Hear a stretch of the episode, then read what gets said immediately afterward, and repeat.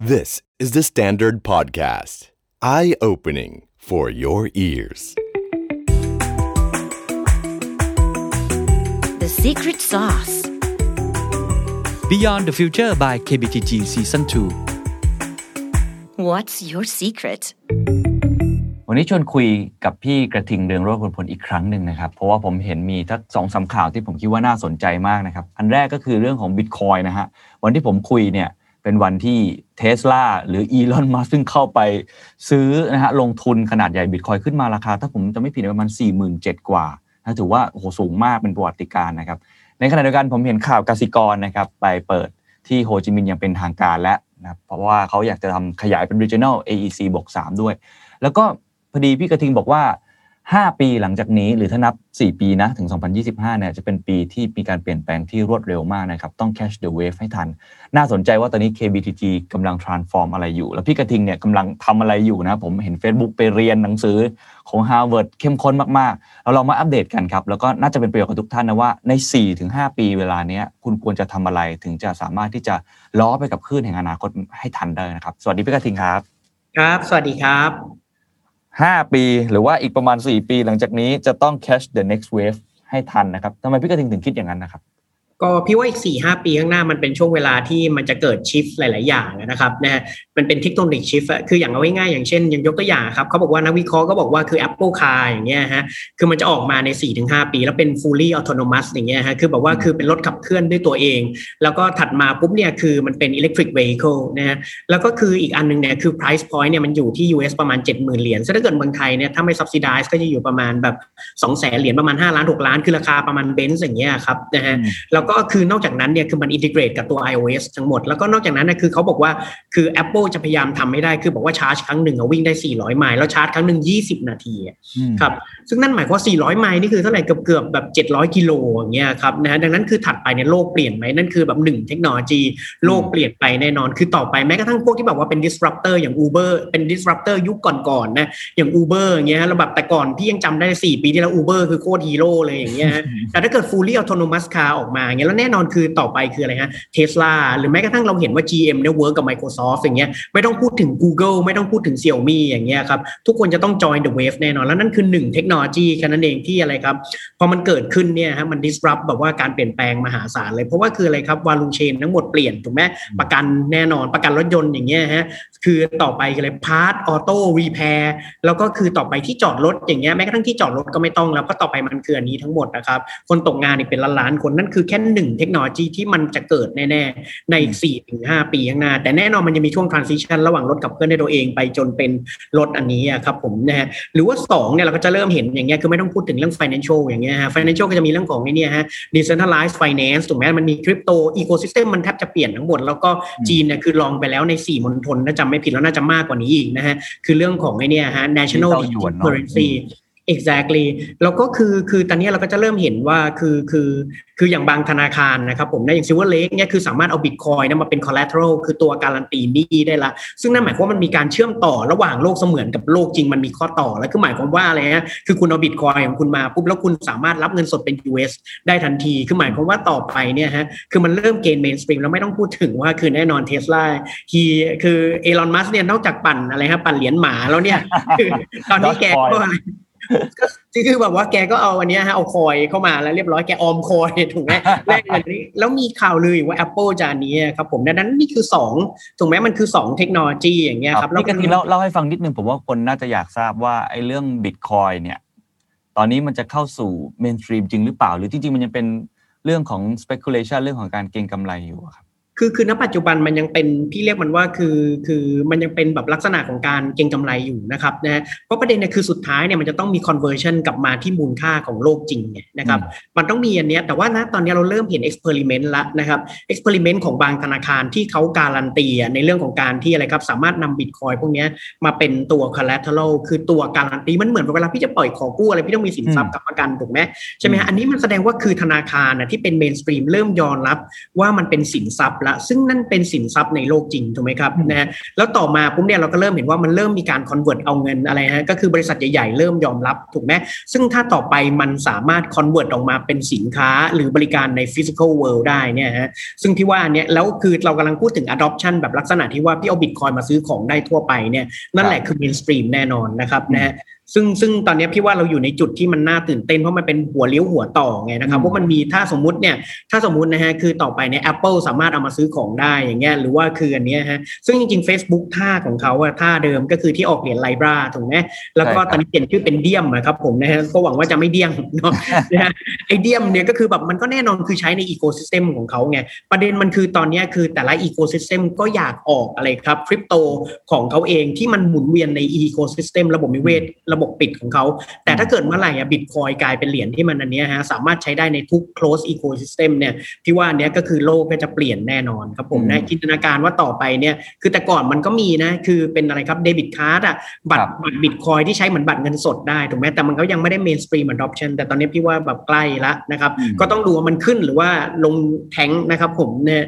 ก็ก็พี่ว่าอันนี้ต้องจับตาพี่ว่าปีนี้แหละวัดดวงปีนี้หรือสองนี่ปีแค่นี่แค่สองอุตสาหกรรมสองเทคโนโลยี ที่พี่กระทิงบอกว่าเป็นหัวเรียวหัวต่อทำให้ไอ้สี่ถึงห้าปีนี้ถ้าเกิดใครเข้าไปคว้าโอกาสได้ก่อน ก็น่าจะมีโอกาสที่จะกระโดดไปได้ไกล มีเทคโนโลยีอื่นๆไหมครับ หรือว่าอุตสาหกรรมอื่นๆที่จะเกิดกับการเปลี่ยนแปลงครั้งใหญ่อย่างเช่นพี่กระทิงเมื่อกี้คุยกันนอกรอบบอกว่า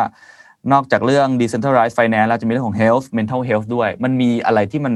เป็นจุดที่มัน tipping point สำคัญไหมครับ พี่ว่าคือคือช่วงโควิดที่ผ่านมาหลายคนคงเห็นเรื่องของอันนี้ครับไอตัว telemedicine ถูกไหมนะฮะคือ telemedicine เนี่ยก็เลยเป็นตัวหนึ่งแต่ว่าถัดไปตอนนี้ฮะมันเริ่มคือเราเริ่มเห็นอย่างตัวเทคโนโลยีอย่างเช่นโมเดอร์นาอย่างเงี้ยครับโมเดอร์นาคือคนทำวัคซีนโควิดตัวหนึ่งอย่างเงี้ยฮะคือการที่เขาสามารถทำอันนี้ได้อย่างรวดเร็วอย่างเงี้ยฮะเขาสามารถทำตัววัคซีน prototype ได้อย่างรวดเร็วเขาทำใน 42 วันนะถ้าจำไม่ผิดแล้วตอนพี่เรียนเนี่ยฮะคือ CEO มาเล่าให้ฟังอะเขาบอกว่าต่อไปการผลิตวัคซีนตัวหนึ่งเนี่ยมันจะเหมือนการเขียนแอปพลิเคชันตัวหนึ่งเลยครับผม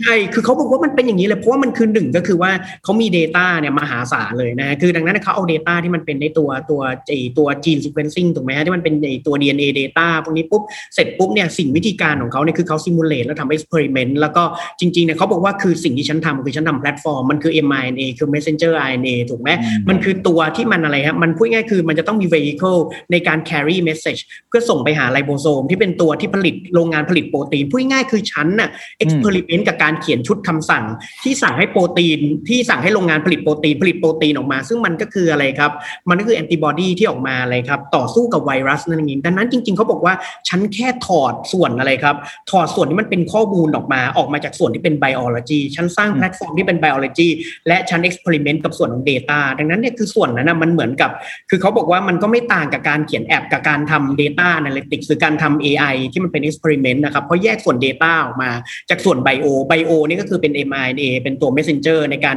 carry message ไปสั่งโรงงานผลิตโปรตีนให้ผลิตอย่างเงี้ยซึ่งดังนั้นเขาบอกว่าพอมันแยกส่วนออกมาปุ๊บเนี่ยฉันสามารถ experiment กับอีตัวที่มันเป็น Data ได้ คือแยกส่วน Data ออกมาทำพวกแบบว่า advanced data analytics ซึ่งดังนั้นเขาบอกว่า vision ของเขาคือต่อไปเนี่ยครับฉันจะอันนี้ฮะฉันจะทำวัคซีนเนี่ยคือการทำวัคซีนมันจะเหมือนเขียนแอปพลิเคชันตัวหนึ่งโดยที่มีระบบ iOS ของเขามันก็คือระบบไอ้ตัว mRNA นี่แหละนี่โลกก็จะเปลี่ยนไปหมดเลยเพราะต่อไปหมายความว่าอะไรโดย logic แล้วเนี่ยคือพอเสร็จปุ๊บเนี่ยเราสามารถทำโปรแกรมเข้าไปสั่งให้อะไรครับโปรตีนให้เซลล์เนี่ยทำงานบางอย่างได้ไงอืมคือเหมือนทำ biohacking ที่ระดับเซลล์อะนึกออกป่ะพี่ว่ามันก็ฟังดูก็โหดอะก็ไม่รู้ครับพี่ว่าพวกนี้คือเขาเป็นด e ีมเมอร์หมดไงเป็นด e ีมเมอร์เป็น inventor แต่ว่าคือคือไอ้โมเดอร์นาวัคซีนมันก็ได้รับ approval อย่างเงี้ยนั่นหมายความว่าไอ้พวกเนี้ยมันก็คือแบบ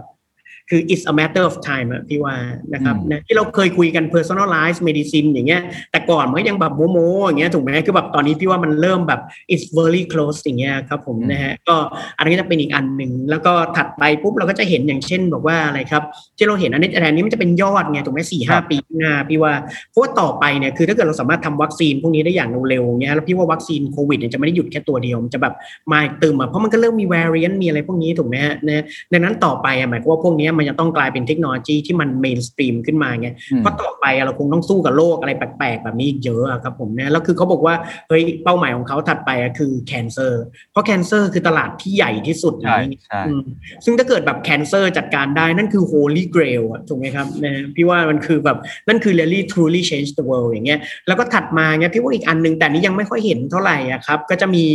แต่แต่พี่ว่ามันเป็นตลาดที่ใหญ่มากก็คือ mental health ไงนะฮะอืมมันคือตอนนี้คนจิตตกคนอะไรแบบเยอะเต็มไปหมดอย่างเงี้ยฮะพี่ว่ามันคือ depression พวกเนี้ยแล้วพี่ว่าอันเนี้ยก็เป็นตลาดที่ใหญ่มากใน Southeast Asia อย่างเดียวเพราะว่าคิดว่ามันน่าจะประมาณ 4 0 0 0 0ถึง50,000 ล้านนะครับผมเนี่ยแต่เราไม่ได้ crack มัน แล้วก็แน่นอนคือฟู้ดแต่ฟู้ดตอนนี้จะยังเห็นเป็นแค่ยอดไงถูกนะครับนะคือเราเห็นคนไทยเริ่มทำละที่มันเป็นอะไรฮะที่มันเป็นไอตัว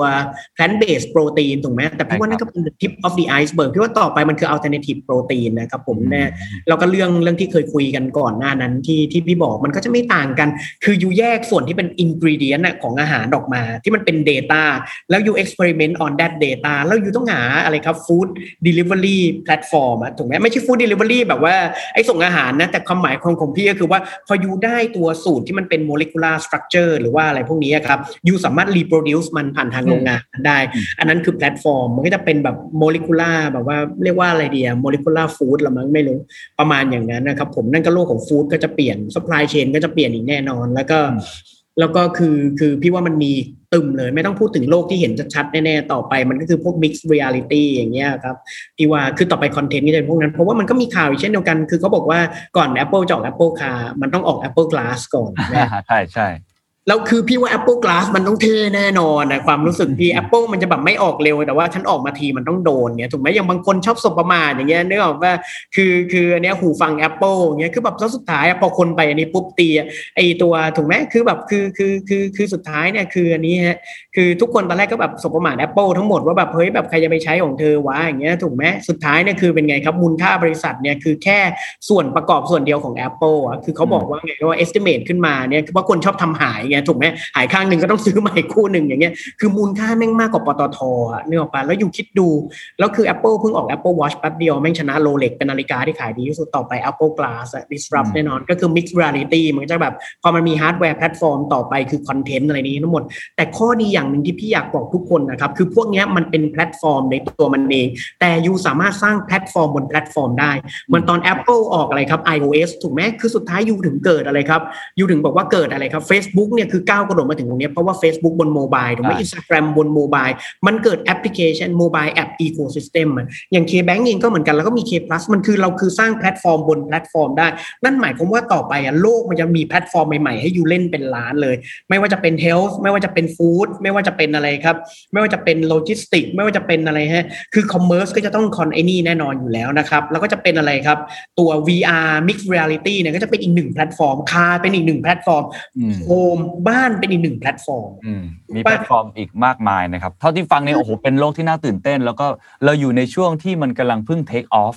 เพราะฉะนั้นถ้าเกิดเรารีบกระโดดเข้าไป แล้วก็ทำความรู้จักกับมันทำความเข้าใจกับมันวางรากฐาน เราก็อาจจะคว้าโอกาสนั้นได้ ทีนี้ผมขอกลับมานิดนึงในแง่ของ KBTG เพราะว่าทราบมาว่าเนี่ยเราคุยกันมาทั้งหมดแล้วเราเห็นโอกาสภาพใหญ่คำถามก็คือ KBTG เข้าไปนะครับคว้าโอกาสในแต่ละส่วนเนี่ยอย่างไรกำลังทานฟอร์มตัวเองไปทางไหน อย่างที่เห็นข่าวก็คือ KBank ไปบุกเวียดนามและ KPTG ก็ไปที่จีนมี KX มีอะไรหลายอย่างที่กำลังทำอยู่ อาจจะเล่าให้ฟังนิดนึงครับ ในแง่ของทั้งในเชิง finance ที่ตีตัวเองทำธุรกิจบริการตรงนี้อยู่ด้วย หรือว่าธุรกิจอื่นๆเนี่ยเราเข้าไป enjoy กันมันยังไงครับพี่กระติง ได้ครับก็คือคร่าวๆเนี่ยคือยุทธศาสตร์โดยรวมของ K-Bank เนี่ยฮะมันมันไม่ได้เปลี่ยนมากนะครับผมนะเราพิวอตเราเอออย่าเรียกว่าพิวอตแล้วกันคือพี่ว่าเรา shape มันออกมาเพื่อตอบโจทย์โลกโควิดที่มันจะ accelerate มากขึ้นอย่างเงี้ยนะครับนะฮะแล้วตอนนี้เนี่ยคือยุทธศาสตร์ของเราเนี่ย ดังนั้นนะคือถึงต้องอันนี้ฮะต้องคือเป็น ecosystem มากขึ้นอย่างเงี้ยครับแล้วอีกอันหนึ่งคือมองหาโอกาสการเติบโตนอกประเทศไทยมากขึ้น แล้วทั้งนองเดียวกันยัง still คือ experiment นะครับผมนะเราถึงเกิดกสิกร X ขึ้นมา ซึ่งปีนี้ก็น่าน่าจะพร้อมแล้วน่าจะมีข่าวดีว่าโปรดักต์ตัวแรกเป็นอะไรอย่างเงี้ยนะครับนะจริง ๆ ข่าวก็เริ่ม leak แล้วแหละแต่ก็ไม่เป็นไรครับผมนะแล้วก็แล้วก็คืออีกอันหนึ่งคือเราเปิดกสิกรเทคนะฮะไอ K-Tech ที่ China นะครับผมครับเนี่ยหลักๆ คือตอนเนี้ยคือเราต้องการเอาเทคโนโลยีที่จีนขึ้นมาอย่างปีที่แล้วเนี่ยฮะคือเราเปิด K-Tech ปุ๊บเนี่ยเรา launch product ในจีนนะแปดตัวเนี่ยคือดังนั้นนะหมายความว่าท่ามกลางโควิด แล้วเราเพิ่งเปิดอะนะครับผมนะฮะที่ที่จีนเนี่ยคือ launch product ไปแล้วที่จีน 8 ตัวอย่างเงี้ยครับนะฮะคืออย่างเช่นพวกอันนี้ฮะ car loan อย่างเงี้ยคือเราเปิดไอ้ digital loan อย่างเงี้ยของเป็น auto loan digital auto loan ที่จีนอย่างเงี้ยนะครับแล้วก็ตอนนี้ปุ๊บปีนี้เราได้ license ที่เวียดนามนะฮะคือประเทศที่มันเป็นจีนจีนกับเวียดนามเนี่ยเหมือนกันคือเป็นประเทศที่มัน leapfrog ไงนะฮะคือเราได้ license เราได้ license ในการเปิดสาขาก็จริง แต่ว่าถ้าเกิดอย่างยกยกตัวอย่างอย่างจีนเนี่ยคือไปแบบนำหน้าไปไม่รู้เท่าไหร่แล้วนะครับในในขณะที่เวียดนามมัน leapfrog นะครับเพราะว่าคือจริงๆเนี่ยคือเวียดนามมันไม่ได้มีมันไม่ได้มีพวก infrastructure พวกนี้ไงนะครับนะดังนั้นถ้าเราไปท่าเดิมๆแบบเปิดสาขาไล่เปิดอย่างเงี้ยมันจะไม่ทันดังนั้นคือเราจึงต้องไปท่า digital first ที่เป็น fintech first อย่างเงี้ยนะครับดังนั้นหมายความว่าเราต้องสร้างตัว technology stack ใหม่ๆ ที่ตอบโจทย์และต้องนองเดียวกันเนี่ยคือเวียดนามเนี่ยไอตัว fintech ecosystem อะคือแบบมันน่าตื่นเต้นมากพี่ยกตัวอย่างอย่าง peer-to-peer lending เนี้ยที่เวียดนามเนี่ยเมืองไทยมีหนึ่งตัวเงี้ยนะฮะเวียดนามมี40ตัว แต่ทุกคนก็รู้ว่า peer-to-peer lending 40ตัว ใช่คืออย่างฟินเทคบางตัวที่พี่ลงทุนอย่างเงี้ยคือเราประเทศไทยเราเพิ่งคุยกันเรื่อง alternative lending อะคือการเอา information ที่มันแบบว่าเป็น alternative data เนี่ยมาทำ credit score ในการปล่อยกู้อย่างสตาร์ทอัพที่พี่ลงทุนตัวหนึ่งที่เวียดนามเนี่ยฮะคือมันเอา Data ของ telco เนี่ยฮะมาทำ credit score ทำมา 4 ปีแล้วก่อนหน้านั้นอะมันเคยเอาสมัยที่ Facebook ยังเปิดเอา Data ที่เป็นโซเชียลก่อนหน้านั้นอีก2ปี คือมันทำมา6ปีแล้วอะนึกออกปะคือแบบแม่งโหดมากนะครับนะฮะคือคือเขาโหดมากเขาโหดมากไม่ใช่แม่งนะครับขอโทษนะฮะโหดมากคือผมผมชวนคุยเรื่องไอ้ตัว expansion ไปที่เวียดนามกับจีนก่อนน่าสนใจ แล้วเดี๋ยวกลับมาคุยเรื่อง ecosystem หรือการ transform ในองค์กร เมื่อกี้ที่พี่กระทิงบอกว่าการไปลุยต้องลุยด้วยลักษณะเป็นดิจิ t a ลเฟิร์สนะครับใช่มันก็มีคู่แข่งเยอะมากเลย แล้วเวลาท่าที่เราไปลุยเนี่ยมันมันลุยเนี่ยท่าแบบไหนเราต้องเตรียมตัว อาวุธของเราไปยังไงแล้วคาดหวังเป้าหมายอะไรยังไงบ้างครับ คือคือเราไปในแบบธนาคารไม่ได้ครับผมนะดังนั้นเราต้องไปในลักษณะที่บอกว่าไปเป็น full full platform คือคือ K-Bank เนี่ยเรามีอันนี้ด้วยบริษัทกสิกร Vision ซึ่งเป็นคล้ายๆ Venture Capital Fund นะตั้งชื่อไว้เนี่ยตอนนั้นน่ะ K Vision เนี่ยคือเราตั้งตั้งคล้ายๆเหมือนแบบ Vision Fund ของมาซาโยชิ ซนเลย ซึ่งสุดท้ายกลับกลับมากำไรแล้วนะ quarter ที่แล้วกลับมากำไรแล้วนะหลังจากลงไปเอ่อพวก WeWork อะไรใช่เขาได้ DoorDash ไงเออได้ DoorDash กลับมาแล้วดอ Dash นี่แบบโอ้โหมันแบบโควิดเลยคือเป็นแต่ delivery home delivery นะฮะก็เริ่มพลิกกลับมาแต่ประเด็นก็คือเรามี VC ฟันดังนั้นหมายความว่าเราจะ invest เข้าไปในตัวสตาร์ทอัพดังนั้นคือแทนที่เราจะไปแข่งกับสตาร์ทอัพเหล่านั้นปุ๊บเนี่ยเราไปเป็น investor และเราก็พอ invest เสร็จปุ๊บเนี่ยมันท่าเดียวกันกับที่เมืองไทยเลยฮะคืออย่างเช่นเราลงทุนกับสตาร์ทอัพที่ชื่อว่า Flow Account ในเมืองไทยอย่างเงี้ยเราก็เอา Product ของสตาร์ทอัพนั้นนะมาใช้กับลูกค้าของเรา คือแทนที่เราจะ build from scratch อย่างเงี้ยเราบอกว่าเฮ้ยคือ we buy we invest we partner เข้าไปเป็นส่วนหนึ่งของ ecosystem ถูกไหมครับแล้วตอนนี้ประเด็นก็คือว่าคือเวียดนามเนี่ยคืออีกอันหนึ่งเนี่ยเราสามารถเอาเทคโนโลยีที่เราทำท่าเดียวกันกับที่จีนได้ คือจีนเนี่ยเราก็จะบิวแค่บางส่วน แต่ที่เหลืออย่างบางอันเนี่ยฮะคือเรา partner กับบางอันที่เป็นฟินเทคแบบร้อนแรงมากที่จีนอย่างเงี้ยเป็นตัว AI based lending อย่างเงี้ยคือจีนทำมามหาศาลแล้วเราก็เอาตัวเทคโนโลยีพวกนั้นน่ะมาปุ๊บรวมกับเทคโนโลยีที่อะไรฮะที่ฟินเทคที่เวียดนามเขาทำคืออย่างฟินเทคที่เวียดนามนี่โหดมากบางตัวเนี่ยเขาทำมันนี้นะคือเป็นเวลาแต่ก่อนเราซื้อระบบอย่างเงี้ยฮะพี่ยกตัวอย่างก็ได้อย่างระบบ core banking เนี่ยเป็นระบบที่แบบเราต้องซื้อจาก vendor ไม่กี่เจ้าเท่านั้นที่แบบทำระบบ Enterprise ขึ้นมาของ Core Bank อะเวียดนามมันมีฟินเทคสตาร์ทอัพที่เป็นสตาร์ทอัพทำ Core Bank อะ Core Bank คือหัวใจของธนาคารอะมันมีฟินเทคสตาร์ทอัพเวียดนามทำ Core Bank โหดไหมนึกออกปะคือเราก็ explore ทั้งหมดว่าแบบเฮ้ยจริงๆอะยูมีแบบว่ามีตัว ecosystem เหล่านี้ถูกไหมพี่ก็เข้าไปหนึ่งคือ partner invest แล้วก็คือเอา product เหล่านั้นขึ้นมา แล้วพี่ก็มองจิ๊กซอทั้งหมดว่าภาพที่พี่อยากเห็นมันแบบนี้ ถ้ามันเป็น digital banking มันต้องมี tech stack อะไรบ้าง บางตัวง่ายกว่าที่หรือบางตัวพี่ acquire เลยอย่างเงี้ย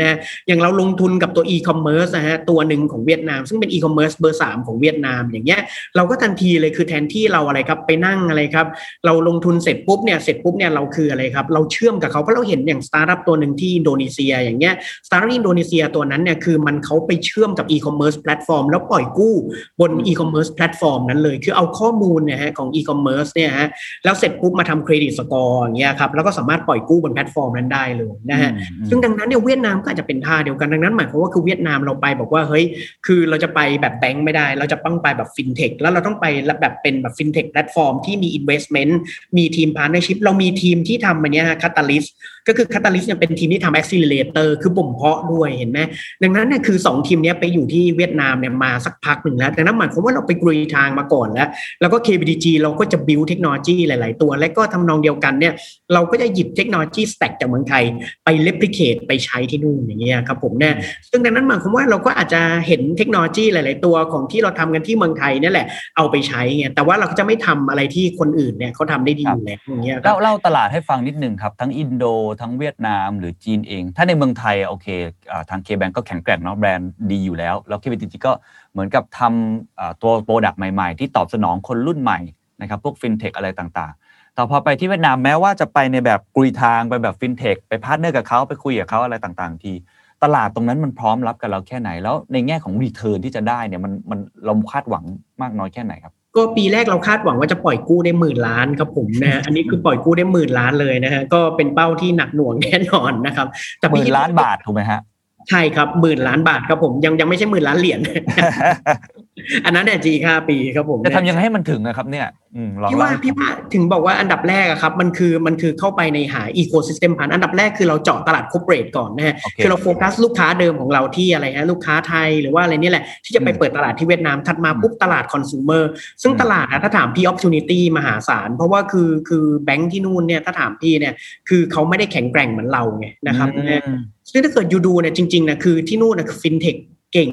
แบงค์ที่นู่นเก่งไหมก็เก่ง แต่ว่าคือพี่ว่ามันคือแบบเคแบงค์เข้าไปเนี่ยเราน่าจะเราน่าจะมีแล้วคืออีกอันหนึงตลาดมันโตเยอะมากยูก็เห็น GDP ถูกไหมฮะใช่การครับค้าเติบโตแล้วก็คือ middle class เนี่ยฮะ middle class กำลัง rising on the rise ซึ่งเนี่ยคือ ecosystem ของ middle class ที่ยังอย่างเงี้ย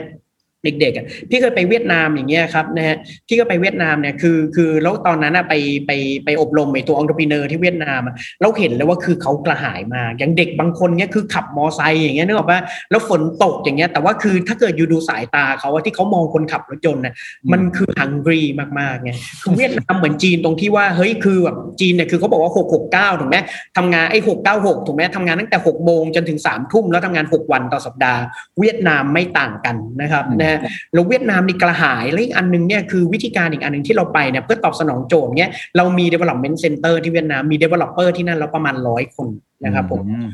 ดังนั้นเนี่ยคือหมายความว่า cycle ในการพัฒนา product แล้วก็การอันนี้ของเราเนี่ยครับจะไม่ต่างกับฟินเทคเลย เพราะว่าคือแทนที่เราจะทำ develop ที่ไทยอย่างเดียวถูกไหมดังนั้นถามพี่อะพี่ว่าเราจะไปแบบไวมากๆ เพราะว่าอะไรครับหนึ่งก็คือว่าเรา invest กับพาร์ทเนอร์ถูกไหมครับสองก็คือเรามีเทคโนโลยีพร้อมอยู่แล้วที่เมืองไทย แล้วสามก็คือเทคโนโลยีที่ต้องทำต่อยอดเรา develop ที่เวียดนาม อืมอืมเพราะฉะนั้นแล้วจะลองลองให้คำแนะนำได้ไหมครับ เมื่อกี้เราพูดกันนอกรอบก่อน พี่กระทิงบอกว่า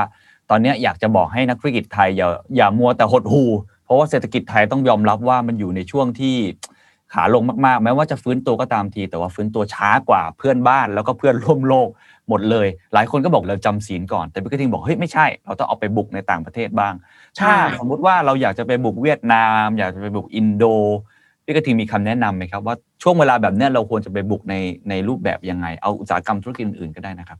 คือคือคือเอาเอาเป็นว่าแต่แต่พี่อันนี้พี่แอดมิดแล้วกันว่าพี่ยังไม่ใช่เอ็กซ์เพรสเอาไว้อีกจริงๆเนี่ยคือพอปีเนี้ยพอพี่เปิดสำเร็จแล้วพี่ได้หมื่นล้านจริงๆเนี่ยพี่จะกลับมาบอกได้ว่าพี่ทำสำเร็จแล้ว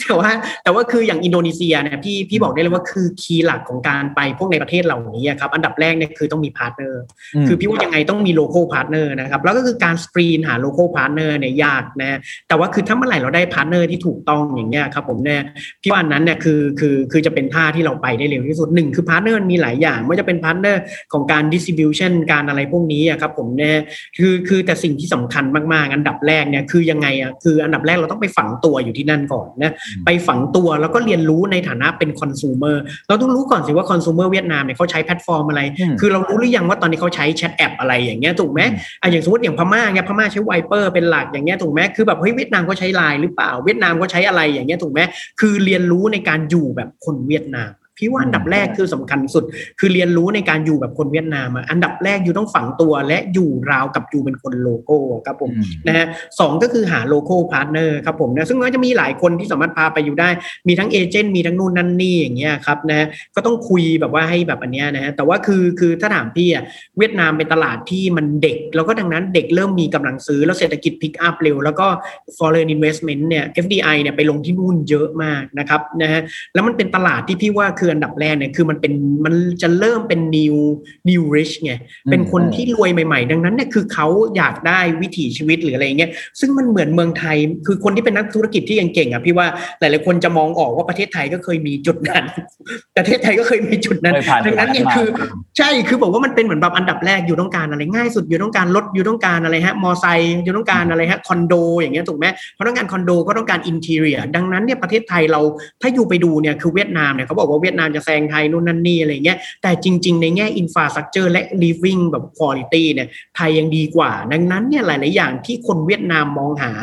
มันเป็นสิ่งที่คนไทยหลาย ๆ คน enjoy คือเสพมันมาเป็น 10 ปีแล้วอะอืมนึกออกปะดังนั้นอะวิธีการของ you คือรู้ว่าเฮ้ยไอสิ่งที่อะไรครับ คือคือคนเวียดนามอยู่แบบนี้เขาน่าจะต้องการอะไร ที่คนไทย enjoy มันมาเป็น 10บสปี แล้วพี่ว่านั้นน่าจะง่ายสุดเนี่ยนึกออกปะอย่างยกตัวอย่างอย่างเงี้ยอย่างเมืองไทยเนี่ยเรามีแบบ เรามีไอ้พวกแบบประสบการณ์ร้านอาหารหรือว่าโรงแรมหรือว่าแบบคือแบบประสบการณ์หลาย ๆ อย่างที่เราสามารถยกไป อย่างพี่ว่าหรือไม่กระทั่ง basic อะพี่ว่าต่อไปปุ๊บเนี่ยคือคนเวียดนามเนี่ยคืออันนี้ฟังขำๆนะฮะแต่ว่ามันคือเรื่องจริงอย่างที่จีนเนี่ยคือบริษัท tech มันใหญ่มากถูกไหมแล้วบริษัท tech เนี่ยมันมีจ้าง developer อะคือซอฟต์แวร์ developer อะครับคนเขียนโปรแกรมเนี่ยเต็มไปหมดเลยแล้วคนเขียนโปรแกรมส่วนใหญ่คืออะไรครับมันนั่งทั้งวันมันปวดเมื่อยอย่างเงี้ยเนื้อออกปาดังนั้นคือแค่หมอนเออร์โกนมิกถูกไหมหมอนเออร์โกนมิกอุปกรณ์ที่ทำให้ผ่อนคลายในตอนเขียนโปรแกรมเล็กอันหนึ่งคือนวดอย่างเงี้ยนึกออกปะคือแค่นั้นนะยูดูดิคือยูก็สร้างไปเพราะเวียดนามเนี่ยมันคือเทคทางนั้นไงถูกไหมบริษัทเทคไป develop ที่นั่นทั้งหมดแล้วคนเทคมันเป็นปัญหากันหมดเงี้ยคือคนไทยยูก็ไปดูสิว่าคนเทคมันทำอะไรอย่างเงี้ยหรือต่อไปอีกอันหนึ่งที่มันจะต้องโตแน่ๆคือ e-sport หรือเกม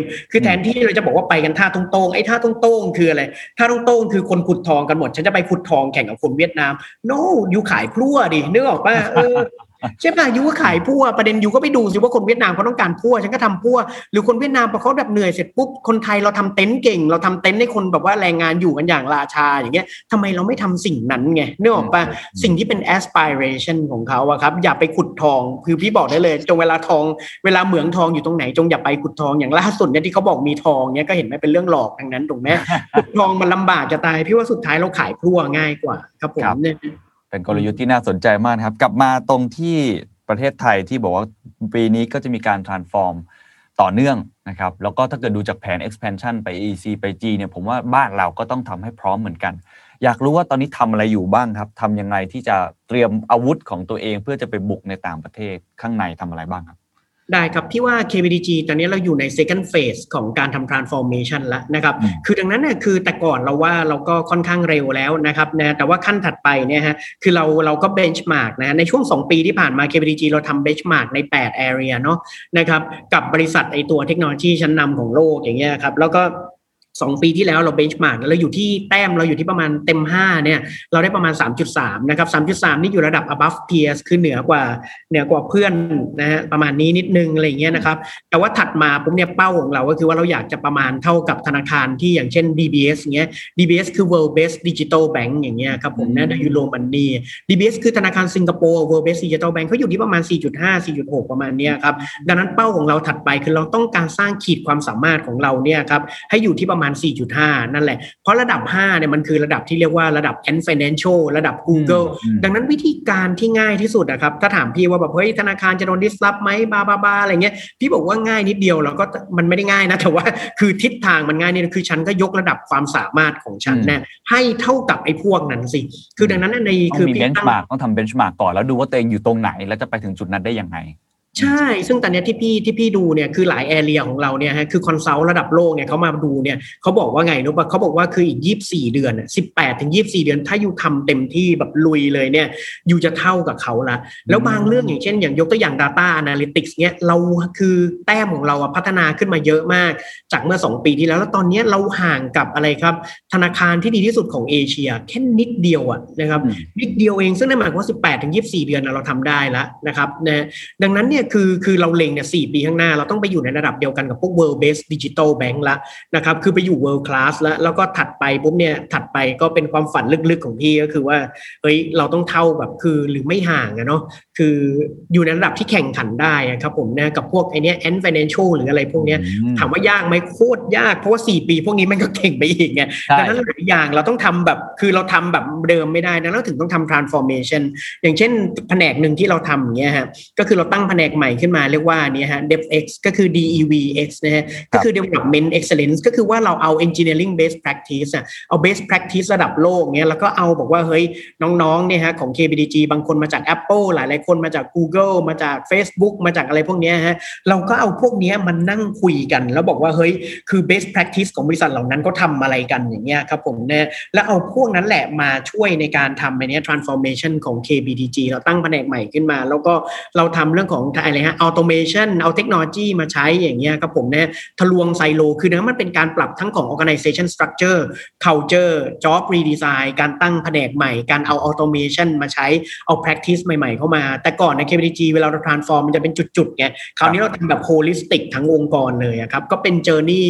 ใน 2 ปี ซึ่งอันนั้นน่าจะทำให้เราเร็วขึ้นแบบมหาศาลเลย แล้วเราก็ตั้งเป้าไว้ว่าเราจะมี productivity เพิ่มขึ้น หมายความว่าเราจะมี productivity เพิ่มขึ้นคือ 10,000 man day ครับผม หมายความว่าเราจะมี developer เพิ่มขึ้น 10,000 man day อะครับผมนะซึ่งมึงหมื่น man day นี่คือมหาศาลเลยนะครับนะคือตอนนี้พอเรามีหมื่น man day เพิ่มขึ้นเนี่ย innovation หรืออะไรต่างๆ ที่เราจะออก product ใหม่ๆ เราคิดว่าแต่แต่ก่อนเนี่ยปีที่แล้วเนี่ยคือเราเพิ่มจำนวนของโปรเจกต์ที่เรา deliver ได้ในประมาณ 30 กว่าเปอร์เซ็นต์ปีนี้เราตั้งเป้าไว้เนี่ยมันจะเพิ่มขึ้นอีก 50เปอร์เซ็นต์นะครับนะซึ่งนั่นหมายความว่าต่อไปเนี่ยคือคือเราว่าเร็วแล้วเนี่ยคือหรือยังเรื่อง data analytics เนี้ยเราตั้งเป้าไว้ว่าเราทำโครงการ AI factory อย่างเงี้ยครับเราตั้งเป้าไว้ว่าต่อไปเราจะออกไอตัวโมเดลใหม่ๆ AI โมเดลใหม่ๆ เร็วขึ้น 12 เท่าอย่างเงี้ยคือเร็วขึ้น 1,200เปอร์เซ็นต์อย่างเงี้ยครับนะนั่นคือ 2 ปีข้างหน้าคือพี่ว่าอะพี่ว่า3ปีไม่เกิน3ปี ช่วงนี้มันถึงเป็นสิ่งที่เราต้องทำคือบอกว่าทำ transformation เพื่อให้เราเร็วขึ้น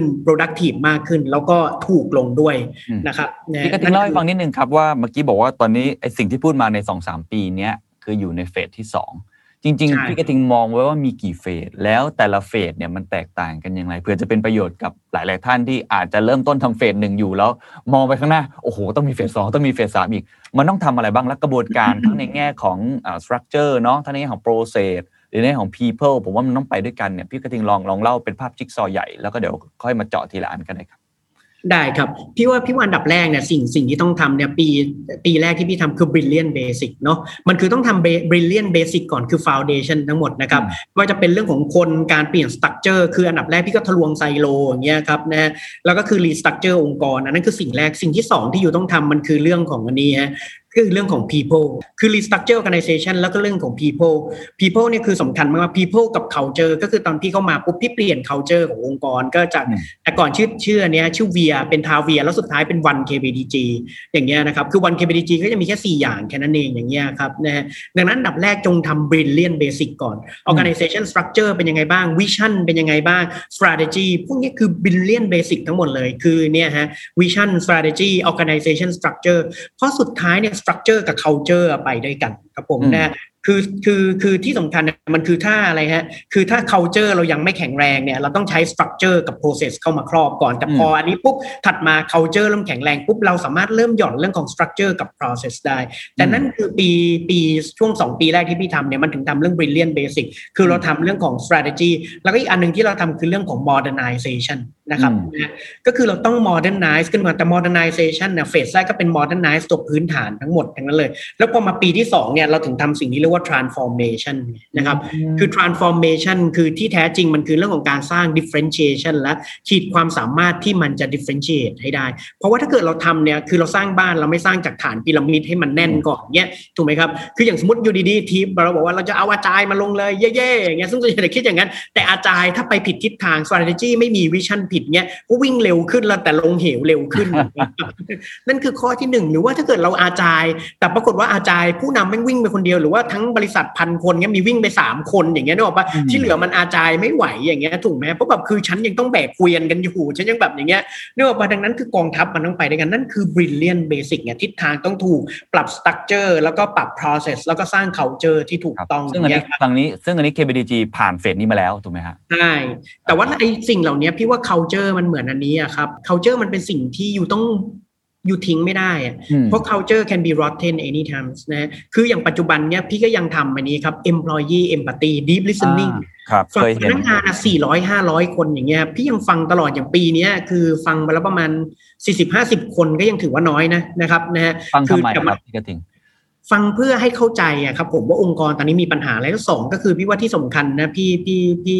พี่ชอบมากอ่านอาร์ติเคิลจากเพจลึกลับอะครับผมนะเขาเรียกว่าไก่ขันตะวันลุ่งไงคือบอกว่าคือไก่อะผู้นำอะมันจะชอบบอกว่า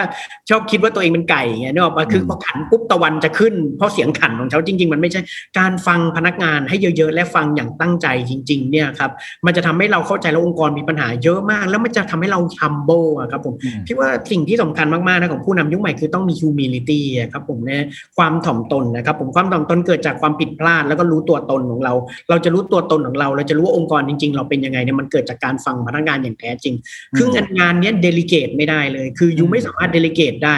แล้วก็ยูไม่สามารถสเกลได้ คือแบบจะไปสร้างเป็นแชทบอทสร้างเว็บไซต์ให้คนมาเขียนโพสต์อะไรเงี้ย พี่บอกเลยว่าอันนั้น that's bullshit ยูต้องไปเห็นและได้ยินอย่างแท้จริง และพนักงานต้องเปิดใจให้ยูฟัง แล้วทุกครั้งยูจะสามารถเล่าวิชั่นของยูได้ คือยูสามารถจะเปลี่ยนองค์กรได้นะยูต้อง keep over communicate the same message over and over แล้ว culture can be rotten anytime มคือ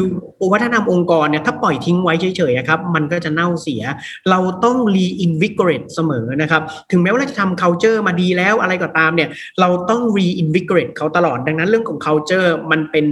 มันเป็นสิ่งที่อยู่ต้องทำตลอดชีวิตไม่ได้อยู่แค่เฟสหนึ่งแต่เขาเจอต้องทำตลอดเนื่องเป็น d y นามิกแล้วสำคัญที่สุดถูกต้ก็องคือ ผมชอบมากเมื่อกี้บอกว่าผู้นำเดลิเกตงานการฟังไม่ได้ ต้องเป็นหนึ่งใน JD ที่จะต้องวางไว้เลย ขณะที่กระทิงยุ่งขนาดไหน ผมเห็นก็ยังโพสต์ Facebook ว่าต้องฟังคนเป็นประจำนะครับอืมคือคือเขาบอกว่าอะไรรู้ป่ะคือทักษะแห่งอนาคตอะ 21st century ฉันจะอยู่รอดจาก disruption ได้ยังไง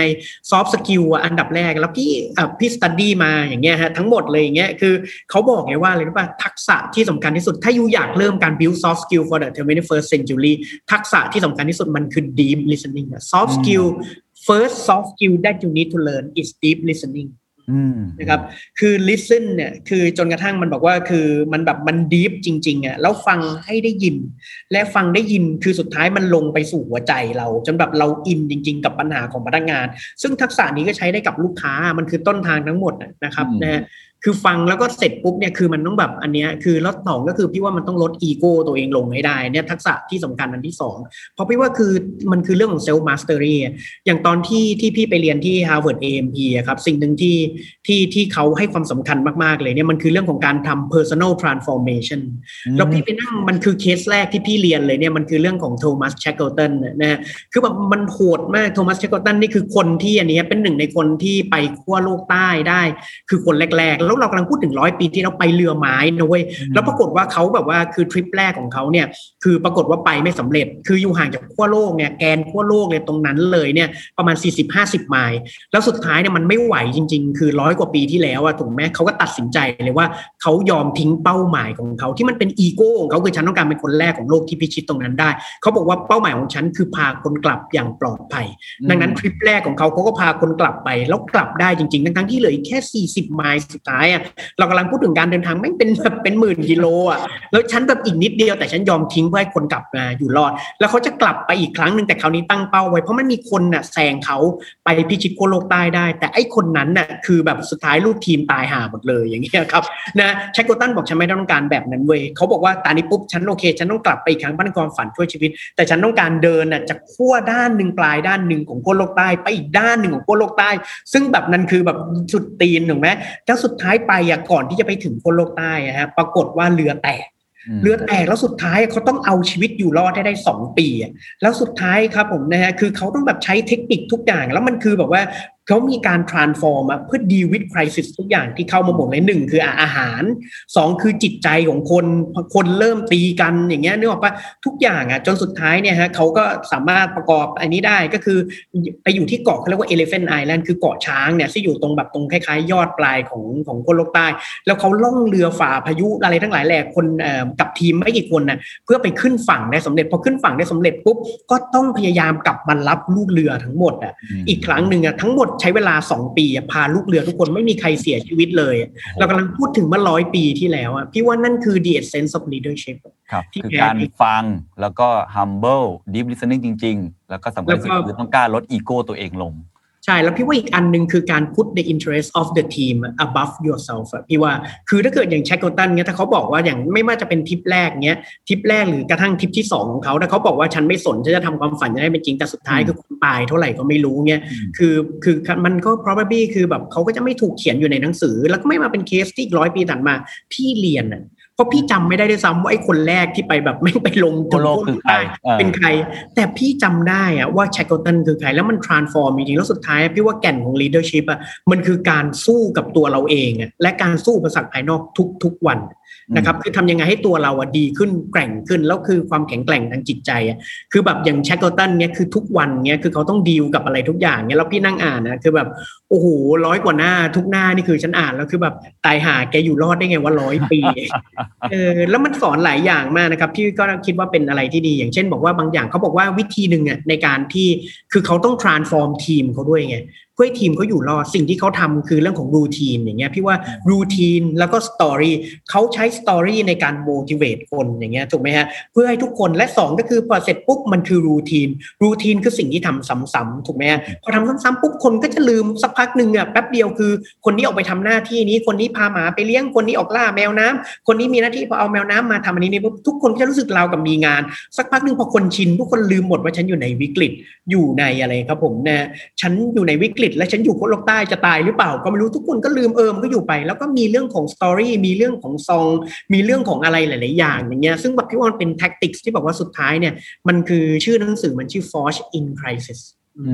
หล่อหลอมท่ามกลางวิกฤตพี่ว่าสุดท้ายเนี่ยเหมือนกันองค์กรที่ดี ผู้นำที่ดีเนี่ย they are forged คือหล่อหลอมอะท่ามกลางวิกฤตเลย พี่ว่าคือทุกองค์กรนะตอนนี้ในเมืองไทยยินดีด้วยครับ คุณอยู่รอดมาละนะครับคือคุณถูก forged in crisis แล้วคุณแกร่งขึ้น แล้วก็จำไว้เสมอว่าวิกฤตคราวนี้อะมันเป็นวิกฤตที่ใหญ่ที่สุดในรอบร้อยปีอะอืมดังนั้นวิกฤตต่อๆไปอะ most likely อะมันจะไม่หนักเท่าคราวเนี้ยดังนั้นเนี่ยคือยินดีด้วยคือต่อไปเนี่ยครับนะหรือต่อให้คือคุณอาจจะแบบว่าเป็นคนหนึ่งสตาร์ทอัพในตัวของพอร์ตของผมนะหลายตัวที่ผมบอกครับคือเขาก็นี้ฮะเขาก็ล้มหายตายจากไปนะครับประมาณ 10 ตัวเงี้ยในจากทั้งหมด 70 ตัว แต่สุดท้ายทุกคนหลายตัวตั้งหลักเรียบร้อยล้ว transform ตัวเองเริ่มสตาร์ทใหม่แล้วผมก็ลงทุนกับเขานะนะตัวที่สองของเขาเนี่ยคือผมก็ลงทุนกับเขาเพราะอะไรเพราะสุดท้ายเนี่ยผมรู้แล้วว่าสปิริต แล้วก็ขีดความสามารถของเขาอะมันแกร่งขึ้นเยอะทำไมผมจะไม่ลงทุนกับเขาล่ะ ถูกไหมนะครับ ผมว่านี่ก็เช่นเดียวกัน แล้วผมว่าตอนเนี้ Southeast Asia เนี่ยคือคือผมเรียนอีกคลาสหนึ่งของ Harvard AMP อะฮะคือ Southeast Asiaคือ the next frontier ที่ชัดเจนนะครับอืมคือจะเป็นแบบว่าคือคือเขาบอกว่าต่อไปอนาคตมันคืออันนี้ฮะคือแกนโลกมันจะหมุนมาที่ east และแกนโลกไม่ได้หมุนมาที่ east อย่างเดียวแกนโลกจะหมุนมาที่ south east ครับผมนะครับนั่นคือ Southeast Asia ผมพูดมาทุกครั้งจะพูดเสมอเนี่ยครับใช่ว่า opportunity is not only in Thailand อย่างเงี้ยถูกไหมครับ ดังนั้นเนี่ยคือถึงเวลาละที่เราจะต้องเหมือนแชกโกเตนครับผมเนี่ยคือล่องเรือออกไปเนี่ยไปประจนภัยที่เวียดนามที่อินโดนีเซีย แล้วผมว่าผู้ประกอบการไทยเราอะคุณคิดดูดิคือผู้ประกอบการเวียดนามกับผู้ประกอบการอินโดนีเซียเขาเคยเจอแบบเราไหม เขาเคยเจอวิกฤตแบบเราปะน้ำท่วมโอ้โหโกดังนู่นนั่นนี่ท่วมกันครึ่งตัวอย่างเงี้ยถูกไหมเราเจอวิกฤตการเมืองกันกี่ครั้ง เราเจออะไรทุกอย่างอะผู้ประกอบการไทยบริษัทไทยเนี่ยถ้าอุกกาบาตไม่ตกใส่หัวรับรองไม่ตายครับผมเนี่ยต่อให้อุกกาบาตตกใส่หัว ผมว่าเราก็จะรอดหลายคนก็จะรอดเราอึดมากที่จะผ่านวิกฤตนี้นะครับทีนี้ย้อนกลับมานิดนึงครับพี่กระทิงเมื่อกี้พูดเรื่องผู้นำไป ซึ่งผมว่าเป็นเคสที่ inspire มากๆนะครับ phase หนึ่งในแง่ของการ transform เมื่อกี้บอกไปแล้วต้องสร้างเรื่องของ foundation ให้มันแข็งแรงที่สุด culture ต้องมา process ต้องมา structure ต้องมา ตอนนี้ KBT อยู่ในเฟสสองเฟสสองในความหมายของมันคืออะไร แล้วหลังจากนี้มันจะ phase สาม phase สี่จะเป็นยังไงเพื่อจะเป็นประโยชน์กับหลายๆพี่ว่าบริพษัอทจบพอจบเฟสสองแล้วก็เนี่ยครับพี่ว่าหลังจากนั้นมันจะไม่มีเฟสแล้วเพราะ transformation is part of our culture ครับผมอืม is part of our DNA ดังนั้นเฟสสองใน 4 ปีข้างหน้าคือทำยังไงก็ตามเนี่ยให้ transformation นะกลายเป็นแก่นของตัวเรานะครับ อย่างที่พี่พูดเสมอมันคือ innovation is the core transformation is the core แล้วก็ digital is the core ซึ่งถ้าเกิดเราทำสามอย่างนี้ได้เนี่ยเสร็จปุ๊บเนี่ยเราเปลี่ยน operating model ขององค์กร เหมือนเราคว้านไส้ยกเครื่องทั้งหมดเลยต่อไปเราไม่ต้องพูดถึง transformation แล้วเพราะ every single day is transformation อืม ก็จะกลายเป็นอย่างนั้นแทนเพราะฉะนั้นในช่วง 4 ปีนี้ หรือว่าที่พี่กระทิงบอกในเฟสนี้ที่กำลังแบบบี้อย่างเต็มที่เลยคะแนนตอนแรกเบชมาร์กอยู่ประมาณ 3.3 ใช่ไหมครับ อยากจะขึ้นไปอีกเนี่ย ตอนเนี้ยทำอะไรที่เป็นหัวใจหลักบ้างครับ ได้ครับ อันดับแรกเนี่ยคือคือทีมเหมือนที่เคยเล่าคราวที่แล้วก็คือเราทำเรื่องของ breakthrough innovation คือแต่ถ้าเราทำแพลตฟอร์มที่เรียกว่า innovation runway เสร็จแล้วแต่ตอนนี้ปุ๊บเนี่ยถัดไปเนี่ยสิ่งที่เราปีที่แล้วเราเริ่มทำเนี่ยก็มีมีออกมาบ้างแล้ว คือปีที่แล้วเราทำ innovation ของตัวเราเอง ถัดมาปุ๊บเนี่ยเราต้องทำ regional innovation runway คือทำยังไงให้ innovation runway เรา launch product ระดับภูมิภาคได้ และทำนองเดียวกันเนี่ยอย่างเช่น product ที่พัฒนาที่เวียดนามพัฒนาที่จีนอย่างเงี้ยเอามา launch ในเมืองไทยได้ไหมดังนั้นเราต้องสร้าง regional innovation network ครับผมนะนั่นคือการขยายขึ้นไปแล้วอันที่หนึ่งสองก็คือเรื่องของการ democratize ตัว innovation ทำยังไงให้ innovation มันไม่ได้จำกัดอยู่แค่อะไรฮะคือทีมทีม K-Lab หรือทีม innovation ทำอย่างไรให้ innovation เป็น part ของ culture ของคน และเรามีช่องให้พนักงานทุกคนของ K-Bank และก็ถัดไปพวกเนี้ยสามคือเรื่องของการสร้าง innovation ecosystem ปีที่แล้วเนี่ยเราทำ co innovation กับ partner เราสองจริงๆสองสามเจ้านะครับนะอย่างเราทำกับเมเจอร์เราทำกับบุญเติมนะฮะเราทำกับอีก 2 เจ้า ซึ่งยังไม่ได้ประกาศเดี๋ยวน่าจะประกาศเดือนหน้าอย่างเงี้ยครับเรา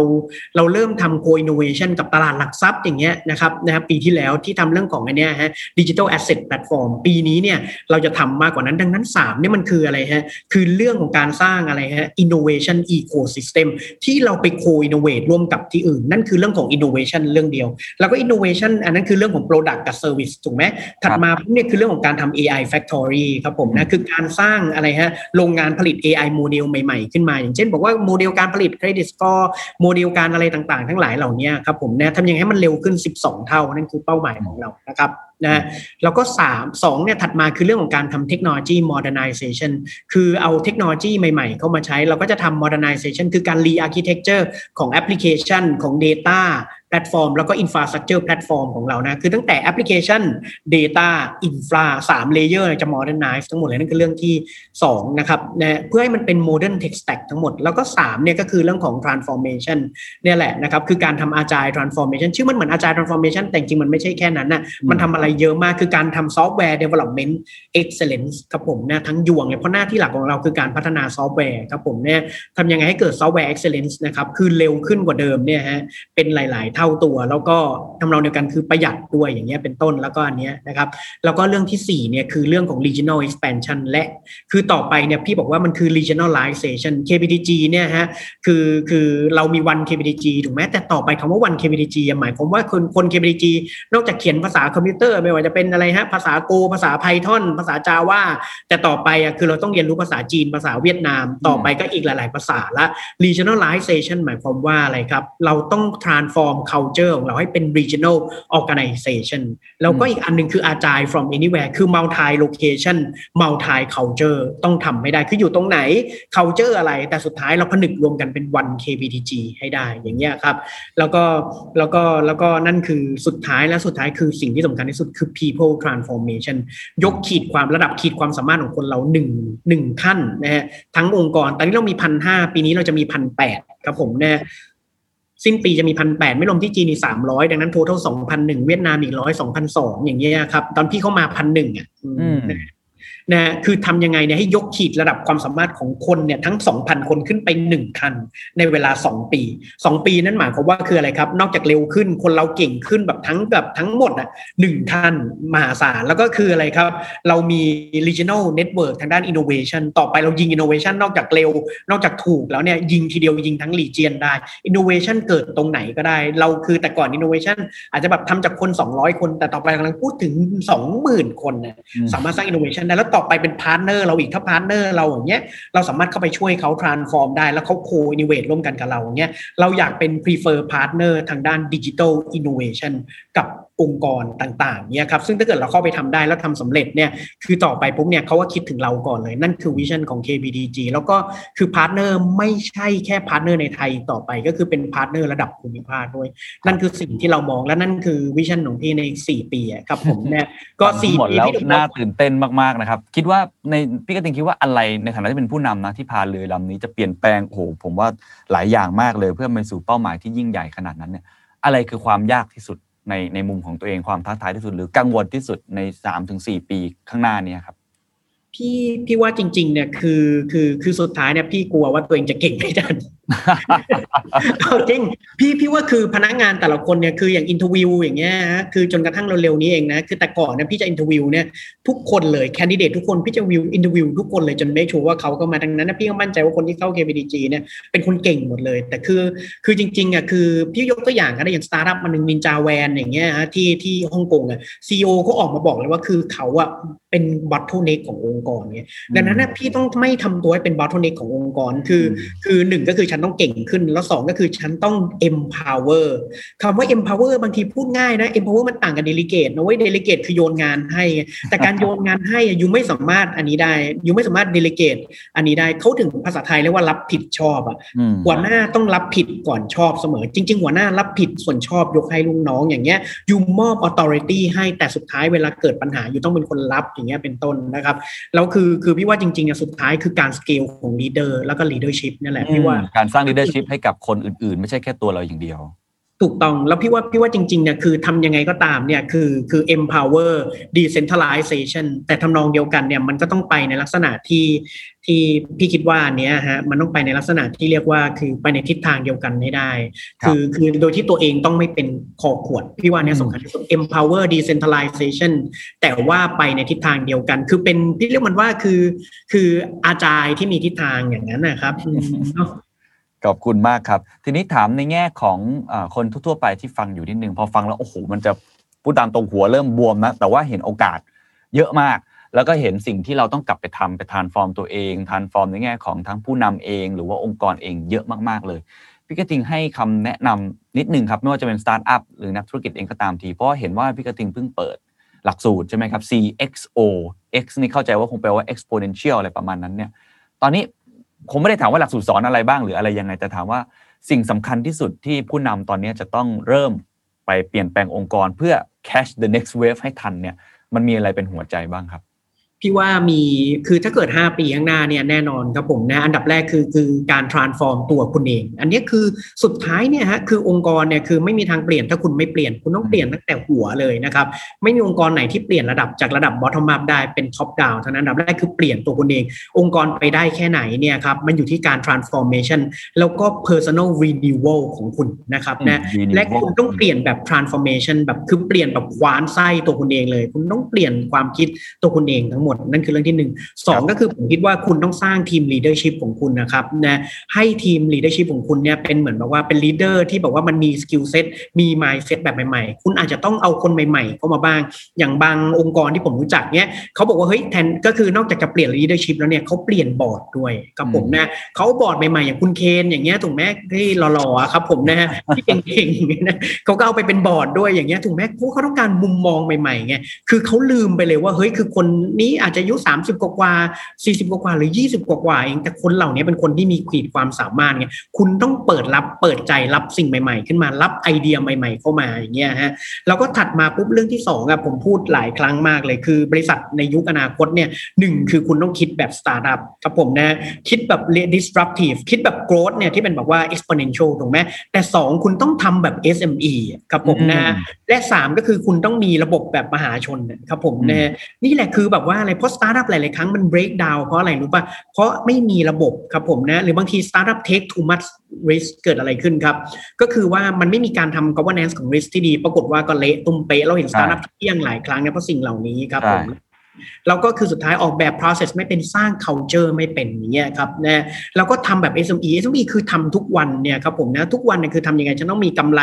แล้วก็คือปัญหาหลาย ๆ อย่างเนี่ยมันก็คือเขาดีลแบบ SME อะครับผมอืมคือการคิดเหมือนเจ้าของกิจการที่เป็นเจ้าของเงินสตาร์ทอัพหลาย ๆ ครั้งเนี่ยฮะคือบอกว่าอะไรคือเฮ้ยฉันเอาเงิน VC มาเผาเผาเผามันต้อง burn พี่กระทิงยังบอกเลยอย่างเงี้ยคือ burn rate คือฉันไม่ได้บอกว่าเอาเงินฉันไป burn นึกออกไหมนะครับนะคือผมจะบอกสตาร์ทอัพเสมอการคิดแบบ entrepreneurship อะคือคิดเหมือน SME อะครับผมนะคือลงมือทำแบบ SME ว่าเงินทุกก้อนเนี่ยคือเงินฉันเองไม่ใช่เงินนักลงทุนอย่างเงี้ยถูกไหมแต่คุณต้อง disruptive และแก่นตรงกลางเนี่ยครับคือสิ่งที่สำคัญมากๆ มันคือคุณต้องเป็น digital at the core ซึ่ง digital at the core ไม่ได้หมายถึงเรื่องของ operating model อย่างเดียวแต่หมายถึง mindset และ culture ของคนในองค์กรคุณด้วยนะครับอืมซึ่งนั่นหมายความว่าอะไรคุณต้อง transform องค์กรคุณแบบมหาศาลเลยครับผมนะฮะเพราะว่าคือหลาย ๆ ครั้งเนี่ยฮะคือคือคุณดูดิคือหลาย ๆ องค์กรนะมัน transform transform ไม่ได้เพราะอะไรรู้ป่ะเพราะมันติดเรื่องของแบบองค์กรมันมี inertia มันมี resistance มหาศาลนะครับผมนะนั่นคือสิ่งที่คุณต้องทำไม่ได้ในการ transform องค์กร ให้เป็น digital at the core innovation มันต้องเป็นอะไรครับ essential operating model ของคุณแล้ว และคืออีกอันหนึ่งเนี่ยสุดท้ายเนี่ยฮะการเอาเทคโนโลยีมาใช้พวก automation อะไรพวกเนี้ยสำคัญไหมสำคัญนะครับผมนะแต่จำไว้เสมอสุดท้ายเนี่ยคนใช้เทคโนโลยีคืออะไรคือคนถูกป่ะนะฮะดังนั้นเนี่ยคือการ transform ตัวคนพนักงานของคุณนั่นแหละสำคัญที่สุดแล้วอย่าไปคิดว่าครับคุณจะเปลี่ยนจากภายนอกได้ หลาย ๆ ครั้งหลาย ๆ คนคิดว่าเฮ้ยฉันไป acquire startup นี้มาแล้วโอเค เดี๋ยวตั้งมันขึ้นมาเป็นตำแหน่งสูงๆเอามันมาเป็น chief innovation officer it's not ไม่ได้มันเหรอครับแอดเวใช่ คุณต้องคว้านตั้งแต่ไส้เลยครับผมนะฮะคือคืออันเนี้ยยากไหมยาก แต่คุณผมบอกว่าคุณมีเวลาห้าปีไงแต่ถ้าคุณไม่ทำอะตอนเนี้ยคือผมพูดหลายครั้งแล้วว่ามันแบบสี่ถึงห้าปีข้างหน้าเป็นตัววัดดวง เพราะหลังจากนั้นอะสองพันยี่ห้าเป็นต้นไปอะโลกมันเปลี่ยนแบบฟึบอย่างนี้แล้วไงนะฮะโลกมันฟึบอย่างนี้เลย คือตอนนั้นคุณจะตามไม่ทัน แล้วก็คือถ้าเกิดคุณไปดูอันเนี้ย คนเขียนได้ the four hours อันเนี้ยเออ four hours work week ไอ้ที่บอกว่าคือที่แบบทำงาน4สัปดาห์ไอ้สี่สี่ชั่วโมงต่อสัปดาห์เนี่ยฮะนะครับแล้วผมจำชื่อว่าอะไร Tim Ferriss มั้งนะฮะเขาเขียน article อันใหม่ขึ้นมาใน LinkedIn นะครับนะฮะอันนั้นดีมากก็คือเขาบอกว่าต่อไปเนี่ยเราจะอยู่ในยุคที่เราตามคนส่วนใหญ่ของโลกจะตามไม่ทันกับวิวัฒนาการของโลกและสปีดของโลกแล้ว และนั่นอีก 5 ปีข้างหน้าเราจะ เราจะตามไม่ทันแล้วไงดังนั้นเรามีเวลาอีก 5 ปีที่ทำยังไงให้องค์กรของเราเนี่ยสามารถเปลี่ยนทันได้นะครับนะผมว่านั้นสำคัญมากดิจิทัล at the core นะฮะแล้วก็คือคำว่า core เนี่ยไม่ได้หมายถึงเรื่องของดิจิทัล operating model ในแค่ของ process structure อีกต่อไป แล้วก็คืออย่างที่ผมบอกอะทำ foundation ให้มันแน่นปีเนี้ยทำ foundation ให้แน่นนะครับนะฮะอย่าเพิ่งไปบอกโอ้ยฉันต้องเอาวาจายขึ้นมา ฉันเอา scrum เข้ามาโอ้โหสักพักหนึ่งฉันแบบซื้อเทคโนโลยีขึ้นมาอะไรอย่างเงี้ยทั้งหมดทำ foundation ให้ถูกนะครับเตรียม structure เตรียมคน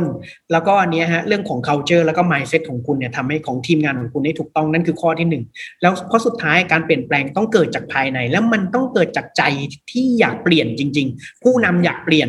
ผู้นำระดับกลางอยากเปลี่ยนสุดท้ายเนี่ยเดี๋ยวต่อไปฟรอนต์ไลน์ก็อยากเปลี่ยนแน่ๆนะครับนะและสร้าง environment แล้วก็ innovation มันจะเป็นแค่ผิวเผินไม่ได้ innovation เป็นแฟชั่นไม่ได้ ผมพูดรอบที่สองแล้วนะครับ คือต่อไป innovation มันเป็นแก่นแล้วอะคือเพราะว่าคืออะไรครับ เพราะ innovation ต่อไปเนี่ยคือคุณร้อนจะไปปุ๊บแป๊บเดียวอะ นะฮะแป๊บเดียวปุ๊บถูกก๊อปปี้ถูกนู่นนั่นนี่ แล้วก็คือ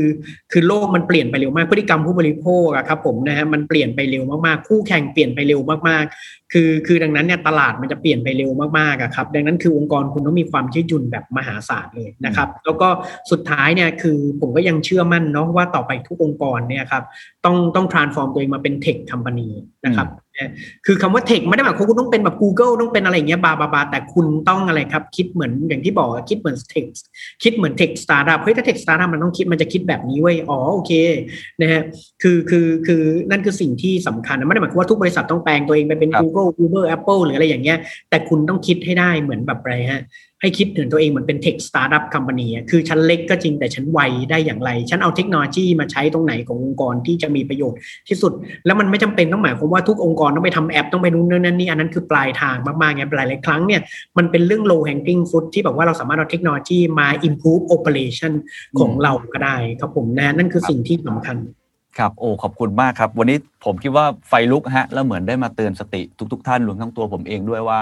2021 หลายคนมองว่าเป็นปีที่ฟื้นตัวช้า เศรษฐกิจอาจจะยังไม่กลับมารอวัคซีน แต่จริง ๆ ไม่ควรจะรอแล้วครับ เพราะว่า 2025 ภายใน 4-5 ปีนี้จะเป็นการเปลี่ยนแปลงที่ก้าวกระโดดที่สุด และถ้าเกิดเราไม่สามารถที่จะปรับตัวเปลี่ยนตัวเอง สร้างฟ u n เดชันมองอินโนเวชันเป็นคอหรือทำ transformation ตลอดเวลาเมื่อไปถึง 2025 คุณอาจจะไม่ทันตั้งตัวครับว่าคนอื่นไปถึงไหนแล้ว แล้วคุณอาจจะปรับตัวไม่ทันแล้วถูกทิ้งไว้ข้างหลังด้วย วันนี้ต้องขอบคุณคุณกระทิงมากๆนะครับที่มาแลกเปลี่ยนความคิดเห็น แล้วก็ให้มุมมองที่ผมเชื่อว่าคงจะปลุกไฟนะครับในตัวให้กับหลาย ๆ คนที่ฟังอยู่นะครับขอบคุณมากนะครับขอบคุณเคนมากครับสวัสดีครับ And that's the secret sauce. ถ้าคุณชื่นชอบ The Secret Sauce episode นี้นะครับก็ฝากแชร์ให้กับเพื่อนๆ คุณต่อด้วยนะครับ และคุณยังสามารถติดตาม The Secret Sauce ได้ใน Spotify, SoundCloud, Apple Podcast, Podbean, j o o x YouTube และ Podcast Player ที่คุณใช้อยู่นะครับ และอย่าลืมติดตาม Facebook Fanpage The Secret Sauce เข้ามาติชมเข้ามาพูดคุยกับผมได้เลยนะครับ